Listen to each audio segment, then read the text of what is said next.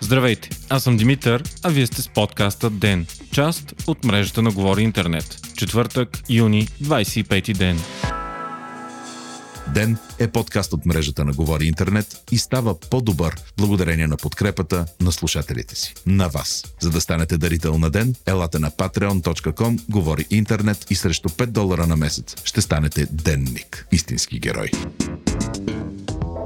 За пореден ден случаите на COVID-19 у нас са над 100. За последните 24 часа са установени 128 болни, но за първ път тестовете са над 3000. За щастие няма рязък пик на починалите, като за деня има само един смъртен случай. Увеличава се обаче броят на пациентите в болница. 360, от които 16 са в интензивните отделения. В началото на юни пък болните от коронавирус болниците бяха три пъти по-малко, едва 132 души. Вече започнаха и съобщения от бърза помощ, че някои болници в София отказват да приемат пациенти пациенти с COVID-19, защото инфекциозните им отделения са запълнени. Отново, най-много болни има в София 38 души, следвана от Смолян и Кюстендил. Лекари и медицински работници от болницата в Велинград пък подадоха масова оставка в знак на протест. В писмо до медиите те обявиха, че се чувстват унизени от кмета на Сърница, който ги обвини, че са отказали да приемат пациенти с COVID-19. Лекарите припомнят, че болницата няма инфекциозно отделение и е трудно пациенти с коронавирус да бъдат приемани и лекувани там. В писмото си те критикуват непрекъснато непрекъснато променящите се правила и инструкции на здравните власти за работа с пациенти с COVID-19. И въпреки всичко, за сега те продължават да лекуват болни от коронавирус. Стана ясно и че в кланицата Тьонес в Германия, която се превърна в голямо огнище на вируса, има 103 българи заразени с COVID, съобщава Дневник. Тествани са всички 590 сънародници, работещи там. Огнището в една от най-големите кланици в Германия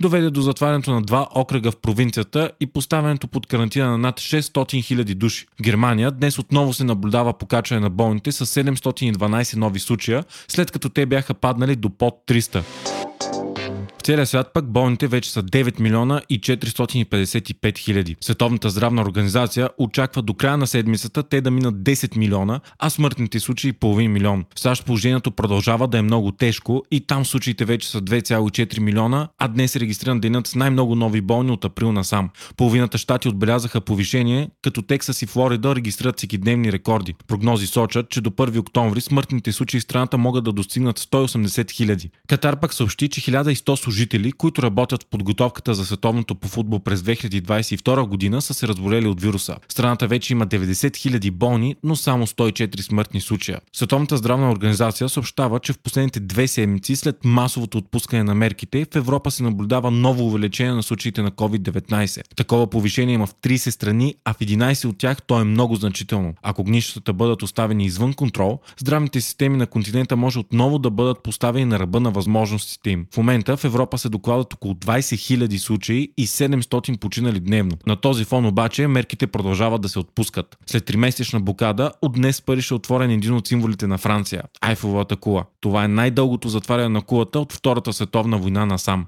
Нидерландия пък обяви, че от 1 юли клиентите ще могат отново да посещават публичните домове в страната, които също бяха затворени за 3 месеца. В Великобритания пък започнаха експерименти на нова вакцина срещу COVID-19. Тя е на Imperial College Лондон и се започва започнали тестове върху 300 доброволци. А ако първият етап е успешен, ще започнат от октомври тестове върху 6000 души. Ако изпитанията минат добре, вакцината може да е готова в началото на 2021. Общо 13 вакцини от цял свят вече са в много напреднал етап на разработка.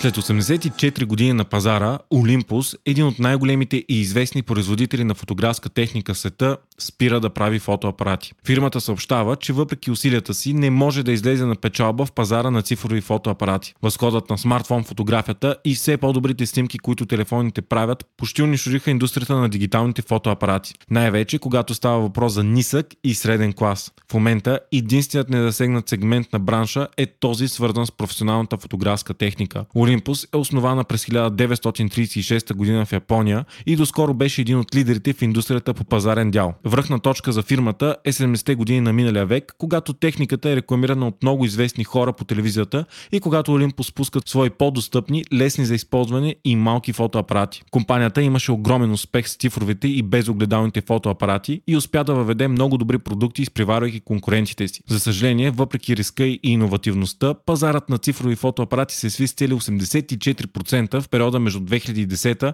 и 2018 година. Компанията обаче ще продължи да съществува и да се развива, продължавайки да прави микроскопи и оптични медицински и научни технологии. Вие слушахте подкаста Ден. Ден е част от мрежата на Говори Интернет. Водещ бях аз, Димитър Панайотов, аудиомонтажа направи Антон Велев. Ако искате да не изпускате епизод на Ден, не забравяйте да се абонирате за нас Spotify, Apple iTunes или другите платформи, които използвате за слушане на подкаст.